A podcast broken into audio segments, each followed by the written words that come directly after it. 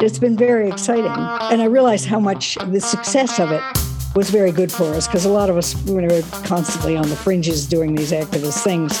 And this one was big time and made us realize we could keep on being effective.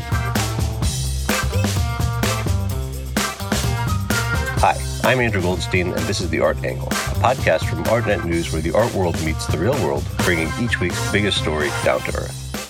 If you were out and about in 1984, you might have noticed a striking poster wheat pasted everywhere. It featured two heroic silhouettes pulling down a statue, clearly avatars of the people, toppling the icon of a hated political dictator. But instead of a statue of a man in uniform, they were bringing down the image of a huge banana. If you are an art fan, you might also recognize the signature of Claes Oldenburg, one of the most famous pop artists in the world. But whereas Oldenburg was best known for playful, giant sized sculptures of everyday objects, this giant banana had a clear and outspoken message of political solidarity. The term Banana Republic, after all, comes from the bad governments of Central America that the U.S. propped up at the behest of its fruit corporations. And the U.S. was once again intervening in Central America. Oldenburg's memorable piece of street art was one image associated with the artist's call against U.S. intervention in Central America, and it is one of a huge number of artworks and artifacts relating to this intense early 80s movement of artist organizing that has just gone on view at the Tufts University Art Galleries for a show called Art for the Future Artists' Call and Central American Solidarities. The 80s are remembered as a time of political conservatism and yuppie excess, but it was also the height of the late Cold War machinations. The Reagan administration's backing of death squads and repression of left wing movements in places like Nicaragua and El Salvador is one of the darkest chapters of this period. A robust Central American solidarity movement across the United States in the early 80s organized to defend refugees and decry the U.S.'s backing of the brutality. The artist's call was inspired and in dialogue with this wave of public activity, an attempt to use art's clout to raise money and to reach an influential public, involving figures including the Salvadorian poet and exile Daniel Flores y Asensio, the curator and artist Coosje van and the famed art critic Lucy Lippard, the Artist's Call was an organizing network that brought together, as Lippard remembers, young and old, Latin, Central, and North American lefties and liberals, artists working in a broad spectrum of styles. Emerging from the discussions around a show by the art collective Group Material, dedicated to Central American activism in 1982, the Artist's Call would ultimately inspire participation from thousands of artists, including Vito Acconci, Louise Bourgeois, Sol LeWitt, Donald Judd, and Cecilia Vicuña. Yet, despite the high profile names it rallied and the recent interest in historical models of artist activism, the artist Call has been little remembered until now. Ben Davis, ArtNet News' chief art critic, had the chance to talk about the artist Call with the curators of Art for the Future, Erina Duganne and Abigail Satinsky, as well as with Lucy Lippard herself. Here they are. Okay, well, let's have everybody introduce themselves. Hi, I'm Erina Duganne. I'm one of the co curators of Art for the Future. Abigail. Hi, I'm Abby Satinsky. I am a co curator for Art for the Future, and I'm the curator and head of public engagement at Tufts University Art Galleries. And Lucy. Hi, I'm Lucy Lippard, and I don't have a title. Thank you to the three of you for talking about this really important and interesting show. I was really excited to read the catalog and get a chance to dig into the material. And it has a really interesting backstory. So I guess I wanted to start by asking the curators to talk about that because it sort of begins with a mystery the discovery of these uncategorized boxes of material at MoMA. So talk about that. I guess I'll start. I had gotten interested in Artist Call in part through the work of the photography of Susan Meiselas. I'm a photo historian by training she brought me to Group Materials Timeline, which is one of the exhibitions that was put on for Artist Call. And I wanted to know more. There wasn't a lot out there. And I noticed that there were some materials in the PAD archive, which is housed at um, MoMA Library, which Lucy pretty much started, right, Lucy? Well, at the very beginning, yeah. At the very beginning, yeah. And I should say that PAD is Political Art Documentation and Distribution which was an important New York artist collective in the early 80s that was all about socially engaged art practice that you worked on with others like the artist and theorist Gregory Sholette, who's also in this show. The PAD archive resides at MoMA Queens. I ended up going there and requesting they have a few documents, or at least that's what it says in the database. And as I'm looking through the few documents, the archivist is like, Oh, you're interested in artist call. Oh, there's these 12 boxes in the vault. And I couldn't believe it because there was nothing in the database that said anything about boxes related to artist call. And so he said, Yeah, come on back there with me. And I did. And there's these 12 boxes that were there. Not really sure how they got there. Maybe with the pad material, maybe Lucy. This remains a mystery. A lot of the materials like belong to Coosje van Bruggen. I took Doug there, Doug Ashford of Group Material, and he helped me. Like, he's like, that's Lucy's handwriting. Oh, that's Coosje's handwriting. So, so really, this is like know, a curatorial mystery. You're like looking yes, for clues and yes, it was forensics. it was exciting. I was coming from Texas. I flew up multiple because you could only go once a week. They were only open for researchers once a week.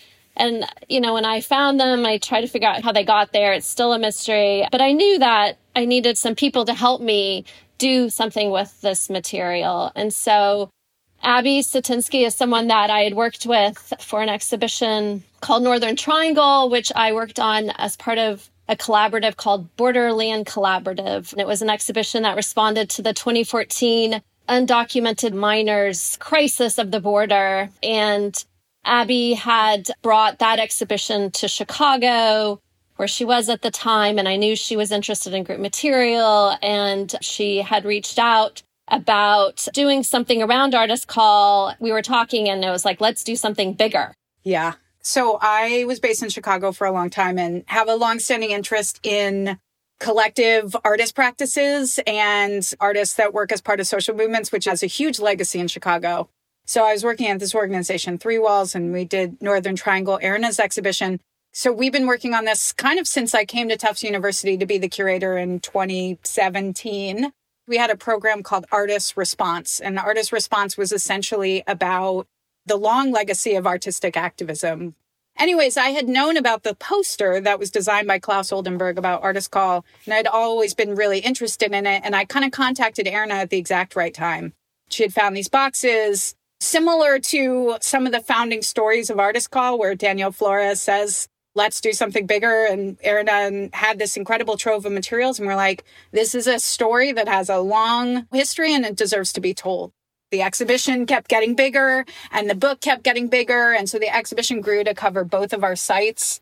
We have our two gallery location and, and the book has all these artists responding to the archives with us. So we kind of wanted it to be a really polyvocal experience that like all these artists and histories are talking to each other in the space of the exhibition.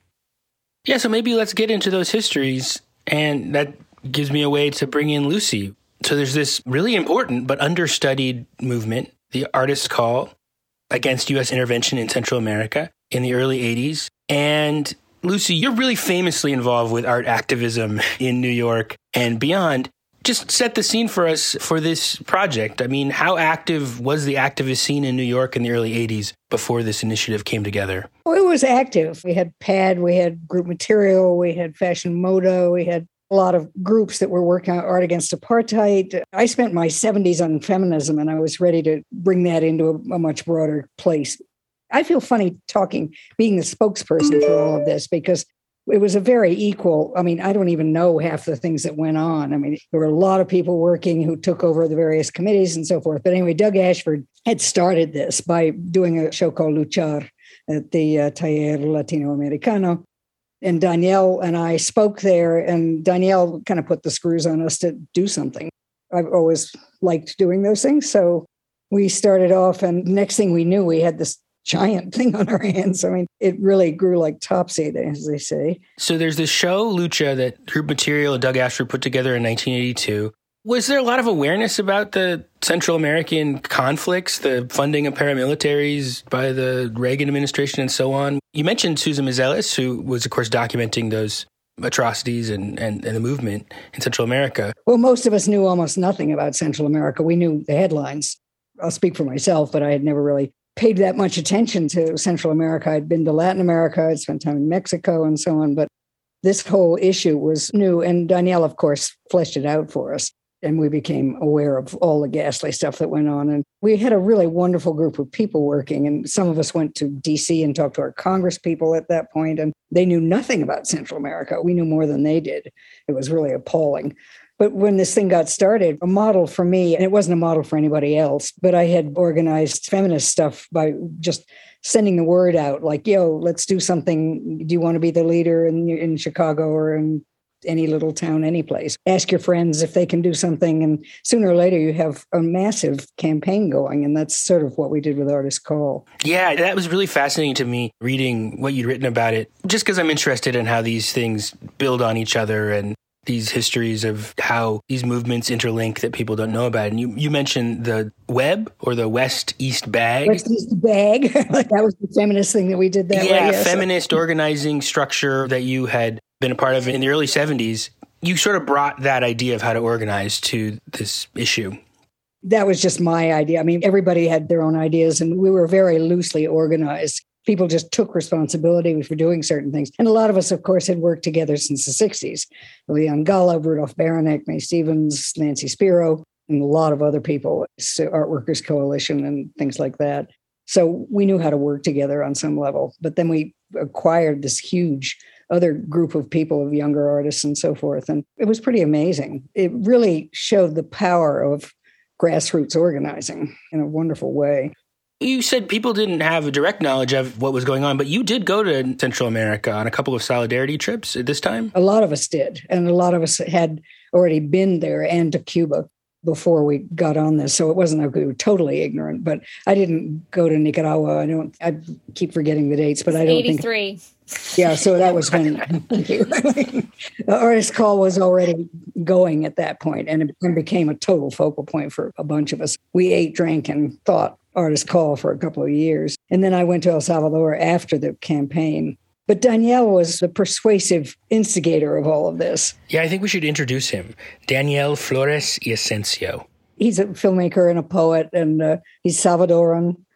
Uh, he's back in Salvador now, married to an indigenous woman with a beautiful little girl named Sochi. He uh, was very well, persuasive, I guess is the best way, seductive maybe. he got to know all kinds of people. I know he stayed in my house at one point when I was away. And when I got back, I got a phone call and it said, Hello, this is Susan Sarandon. Is Danielle there? so he had a, a, way of getting around and, and uh, really persuasively getting people involved. And she was involved. But he was the representative of INALCE, which was the Institute of El Salvador in Exile. And that was sort of a product of the university, which had been closed down by the military. So he was sort of ex officio representing the university. He was a part of the Luchar show. Maybe Erina and Abigail could talk about this important 1982 show that kind of kicks things off. It's also where the title of your exhibition comes from. Yeah, Art for the Future is actually Lucy, Lucy is uh, credited for many things. That's uh, what she wrote in her review to Luchar in the Village Voice. You know, she was writing this really important political art column for the Village Voice at that time, um, and she reviews Luchar. That's one of the ways that she describes the exhibition and the artists in the exhibition as art for the future, building off of ideas about revolution and trying to create new futures. And so we take that as a kind of model for our exhibition in the ways that we've brought in contemporary artists into the exhibition. So there's this coming together of energies around 1982 where there's Danielle who's trying to build solidarity. There are artists who are engaged in New York already. There's some kind of action coming together. It's a very collective endeavor. But you did serve as a national coordinator of Artist Call, Lucy. I do want to give you some credit. I'll take some credit, but I'll share it too. Sure, sure.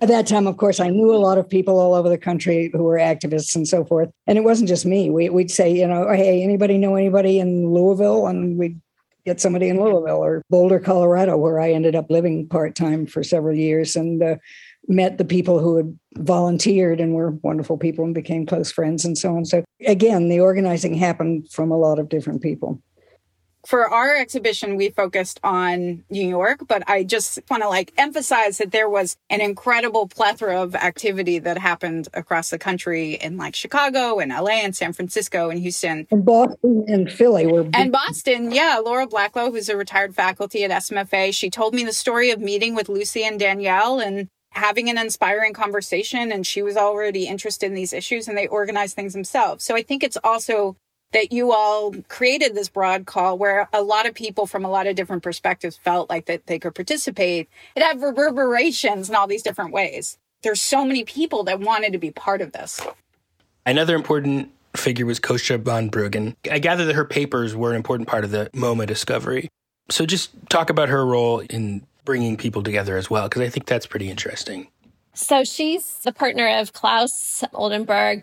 She helped make some of those connections to some of the major players within the art world that signed on and contributed work to Artist Call. She had come back from being a curator of Documenta. I mean, she had these kinds of connections. She was also exceedingly organized. You can see from these meticulous lists, and the archive is full of Coosje van Bruggen's lists, and they're kind of amazing. And she was the exhibition coordinator with over 31 exhibitions.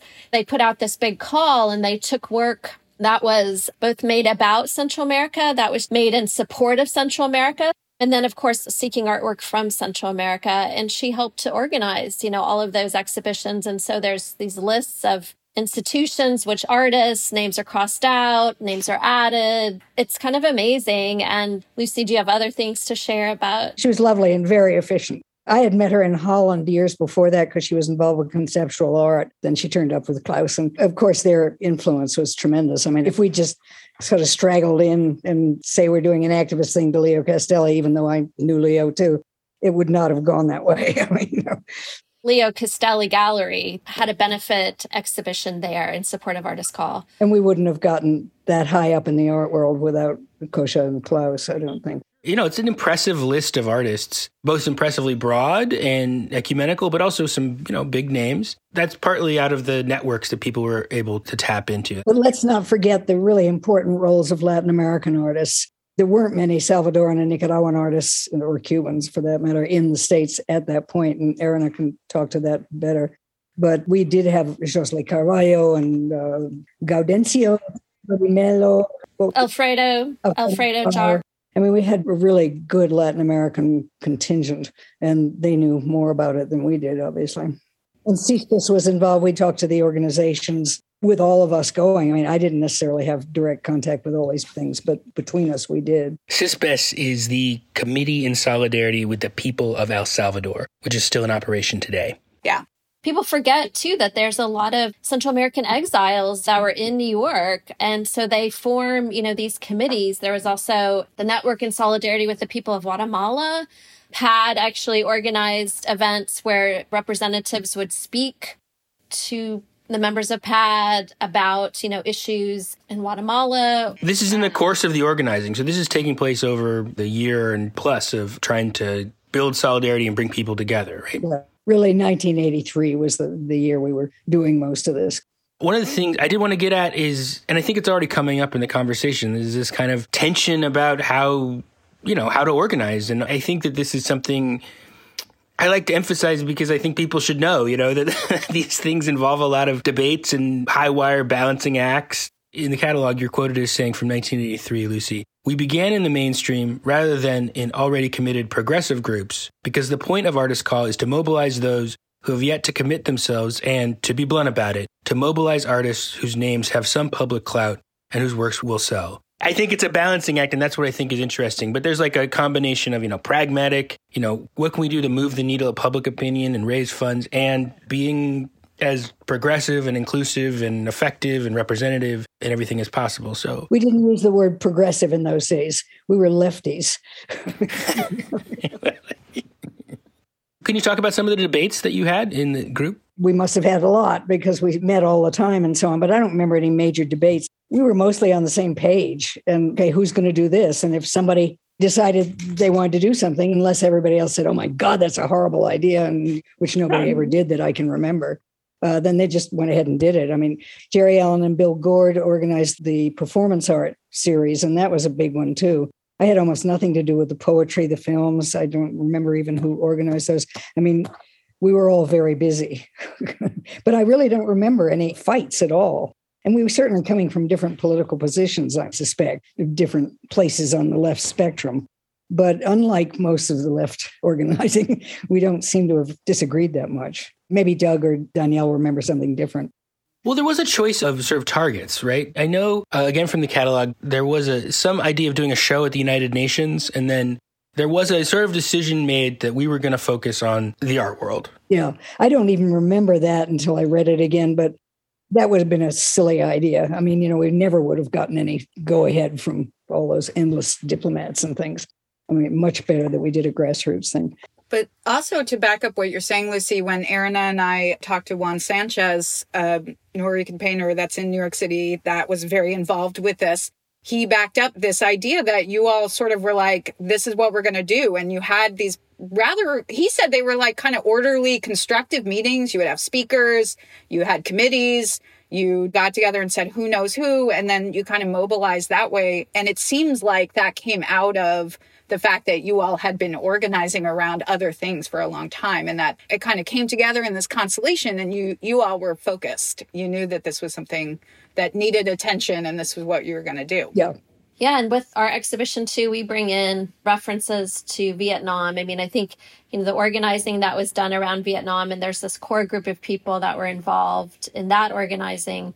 There's people involved with organizing around Chile as well. I think in the 70s, and you see the same people. I mean, it's great to see these names, you know, reappear. I mean, I think one of the interesting things to me has always been that the decision to, of course, include, I mean, you call it grassroots organizing, but you very much targeted, Lucy, the mainstream institutions as well, trying to have as broad an effect as possible because you were trying to raise money. I mean, it was set up initially as a benefit, trying to sell works to get money to send then to Central America.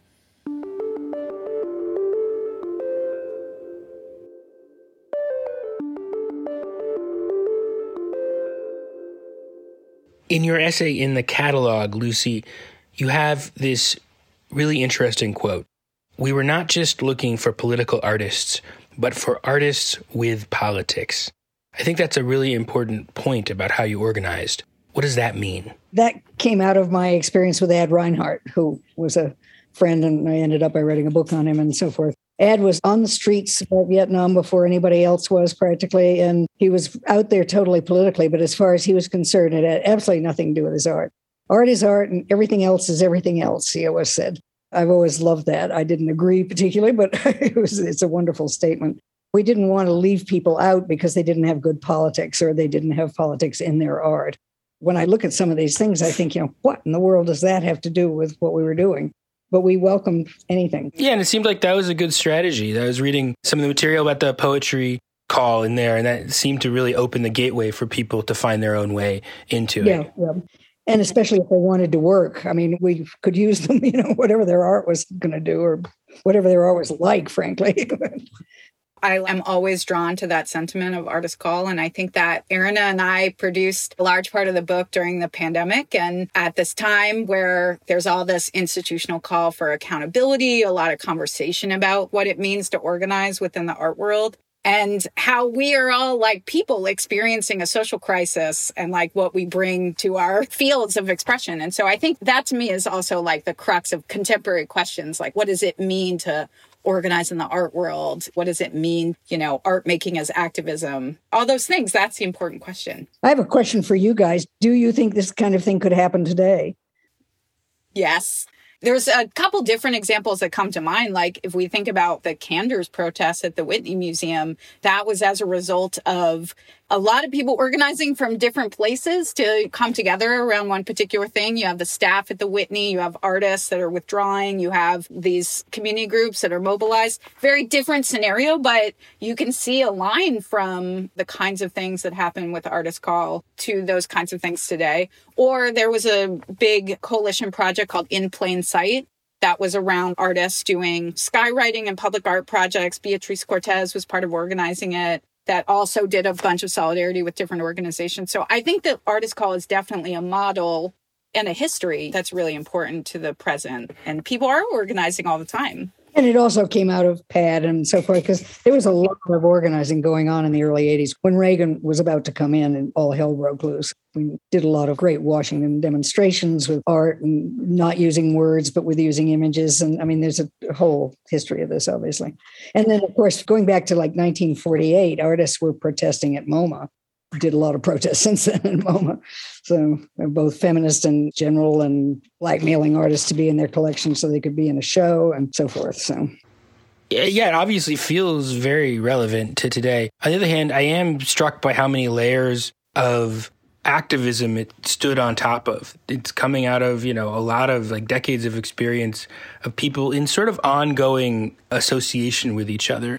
And I agree that there is some of that going on, but you know, it feels much more fragmentary. Decolonize this place and strike MoMA and uh, and some of the Palestinian stuff. My partner is very involved in Justice for Palestine, so I'm sort of vaguely up on that. But it's his project. But there's just so much to protest now that I can't even choose where you go. I don't know. There's a lot of activism that's targeted more towards institutions today, and it does seem that Artist Call was more interested in working with institutions. And I think that's an important difference to acknowledge. I don't remember much support from the institutions about Artist Call. The reason the PAD archive and Artist Call ended up at MoMA was Clive Phillpot, was a wonderful British artist book expert, was a founding member of PAD trusted him to do the right thing with this, but then he had to leave, and the right thing was not done with the PAD archive. I mean, definitely MoMA wasn't someone, but I mean, other galleries, like you said, Leo Castelli, Paula Cooper, they basically opened their doors and said either we can have stuff here or they organize something. Um, and I don't know. I mean, I, I think some people say that that could happen today, but I wonder certain New York galleries, would they really want to take a political stance on something? I mean, related to Central America today? I don't know. Paula, uh, of course, was an obvious one because Ron Wolin and Bob Huot and I got this 1968 thing going at Paula's about the Vietnam War in support of student mobilization against the war. And Paula recapitulated that show, which was a big minimal show. I mean, it had no politics in the art at all. So there was a history with Paula backing us up on this stuff. Some of the galleries were the ones we could go to. There were others that we went to, we wouldn't have gotten in without Claes and Coosje. This is a good way back into the history, I guess, because for the show at Tufts, you've recreated some of the important works associated with the Artist Call. And that includes the Hans Haacke U.S. Isolation Box, Grenada, 1983. So, can you just talk about that work and the discourse it generated in the press? Yeah, the US isolation box directly references the size of the holding cell that the US military used after their short intervention in October of 1983. And the US said that they were there to rescue these medical students that were part of the fractured New Jewel movement. But really, looking back on that time, it's apparent that they were also stopping Cuba from giving money to form an airport and so Hans Haacke makes this piece at the time it's exhibited at CUNY in New York, and there is some media uproar of it, and they sort of turn the inscription that points to exactly what it is to the corner. It's such an important piece, I think, also because when we think about how Hans Haacke is working within these kinds of art world institutional histories and inserting the conversation about what US intervention truly looks like into art magazines as this kind of like in order to talk about this piece, you must talk about this intervention. And how we say that this intervention is a success but actually is just part of the subterfuge that the Reagan administration is pushing forward to sort of stop communism and enact terrible structural violence. So it's really amazing that through Doug Ashford talking to Hans Haacke and like, you know, we were able to remake this piece. So again, it's also like, you know, these relationships that we're like really benefiting from that were so strong that, you know, people want to see this work again. Mm-hmm. And let's not forget Peter Gourfain's button, which I just I've always loved that button, and, and Peter's an old friend. That was a really wonderful little propaganda piece. It was a beautiful thing. Describe that for the listeners. What is the button? Peter Gourfain worked in woodcut. He also made some other logos for Artist Meeting for Cultural Change. And it's essentially these sort of people marching kind of across a horizon. And it has the Artist Call logo insignia as part of it. He did sculpture too. And there's a big, big work by him that was on view at Judson. So Judson was the main kind of exhibition space for the benefit, and they had the press release there and so forth. And we had this this huge banner, huge banner, floor to ceiling in church. It was signed by everybody who came through. I tried to find it and you all brought it to DC. I read somewhere that it was to be sent to Reagan, but I couldn't find it. I don't know what happened to it, but Lucy showed this beautiful photograph of Alice Neel signing the canvas. And I thought that was so touching. And with John Hendricks helping her do it. Yeah, with John Hendricks. John was another major organizer. I mean, there were so many people who did just as much work as Danielle and I and Doug and so on that I'm sorry I'm remembering them all. Everything converges on the focus week of Artist Call Action in January 1984. And so you have 31 exhibitions and more than a thousand artists participating. And there are nonprofit spaces like ABC No Rio and Fashion Moda and for profit galleries like Leo Castelli and Paula Cooper. So just give a sense of the breadth of the week and you know what it felt like? Well I, I don't remember the exact dates. First there was a procession for peace which was led by bread and puppet went from the intrepid down to washington square and then we all read names of the desaparecidos. Then there was the verdadera avenida de las americas which is the real avenue of the americas not sixth avenue but uh, west broadway and that was a huge thing and there were performances. I remember susan mccarn did a sort of guerrilla performance. So people took over like a block of the street. The first block between houston and prince. And then there was the judson church stuff which was the original the sort of biggest deal because it was a really big space and so forth. And we asked the all the art magazines to put Claes's poster on the front and only arts did but high performance did a really nice cover about ours called and we were covered fairly well by the mass media i think it really made an impression. But the sad thing is, is that we do all these things and they make an impression, and then life goes on. So I must say, I'm fairly pessimistic about all of this at the moment. An interesting aspect was the Solidarity Art by Mail show at Judson Church, which did respond to this idea of the need for Latin American participation. It really realizes some of the original ideas of conceptual art, the political dimension of conceptual art, which people sometimes forget about as this way to tap into alternative networks and build an international community of art. This really is a very concrete example of that. Yeah, and that was what Josely and who else was head of that? Fatima, Fatima Bercht. Yeah. And then Sabra Moore worked with the whole Codex thing, which was a beautiful homage to the Mayan codexes, codices, yeah, and Aztec codices. But Abigail and Erina, tell me about this show, the Solidarity Art by Mail show you know, as I mentioned, they wanted to get art from Central America, but it was difficult. In fact, there was supposed to be a whole creative works coming from Nicaragua. Lucy even sent a list to Rosario Murillo, you know, saying we'd like these works, and she promised that they were being sent, and then they never came. And then they got some Central American works, but I don't think as many as, you know, they would have liked. And so Josely and Fatima being part of the organizers wanted to figure out a, a, good way to get Latin American art here, and mail art turned out to be a good alternative because it's meant to be sent. it's not like it's not going to get held up right at oh, the border or, for other. Yeah. who knows? I mean, I, mean, I think the Salvadorans didn't have much of a chance of getting stuff up here. Yeah. So Fatima had just worked on um, this Latin American multiple show at Franklin Furnace so she had this whole kind of contact list going and they just added to it. Again, the archive is really great in terms of seeing all the people that they wrote to. They wrote a letter and they just asked for contributions and people sent. And some of, you know, people that we talk about in terms of Latin American mail art you know, as a genre, like the big players are among those contributions again, this was one of these kind of finds. Abby and I were at Franklin Furnace trying to figure out, well, maybe, you know, Franklin Furnace has these. It was always like so and so no so and so knows so and so. And they helped us reach out to Josely and she kept it all. Like pristine. Josely's another very efficient one we had. I mean, luckily, a lot of us were efficient. yes. And there it was. And we got to pick what Great. we wanted from it. But we showed most of it in the spirit yeah. of mail art. We did show most of it because it's all about the democratic action. yeah, it's incredible. Just the entire collection of mail art from that time period. So works by like Edgardo Antonio Vigo and Clemente Padin and Lotty Rosenfeld and Leon Ferrari. Yeah. Yeah, Leon um, Ferrari. Mm-hmm. I think also is really great in the context of doing this contemporary exhibition where we're mixing time periods. So we're like having work from Artist Call and having work that directly preceded it and having contemporary artists respond. It was like we were able to recreate one of the exhibitions from the time period to have this whole collection of these mail art pieces. So I think that was like a really special addition to the show.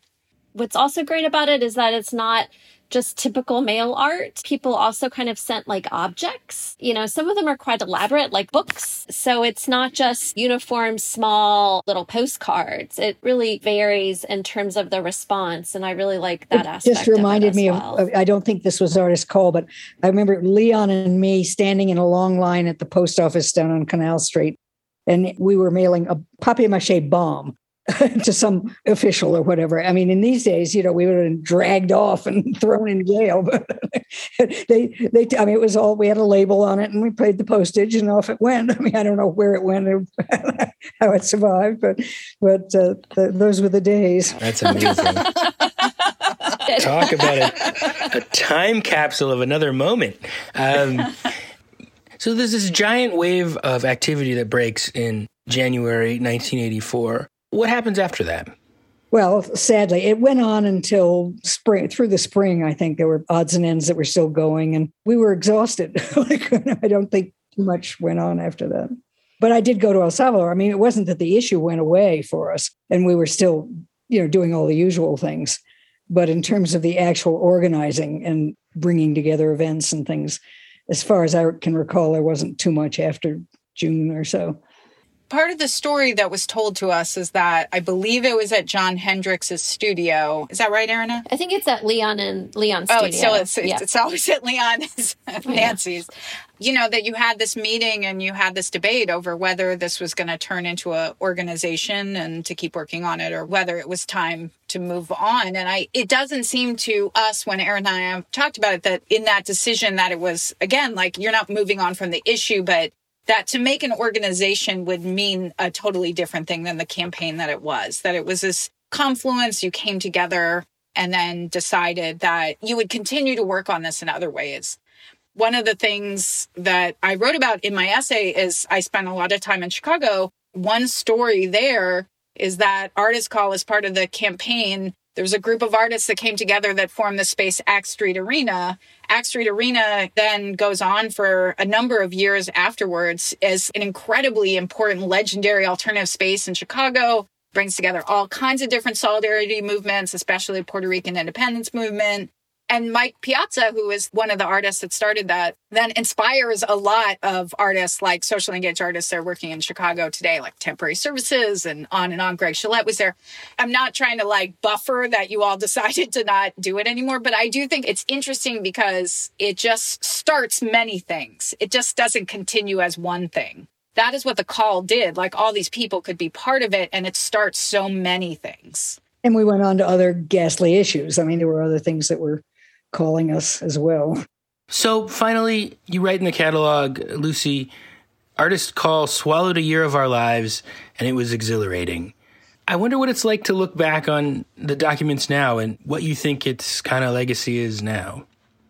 Well, I think they've done a wonderful job at showing what the legacy is. I mean, it's been, you know, blast from the past and it's been a lot of fun. And I just wish I could say that then we went on and did more and more and more about Central America instead of just not quite dropping it, but moving on to other god awful things that were going on and so on. But it's been very exciting. And I realized how much the success of it was very good for us because a lot of us we were constantly on the fringes doing these activist things.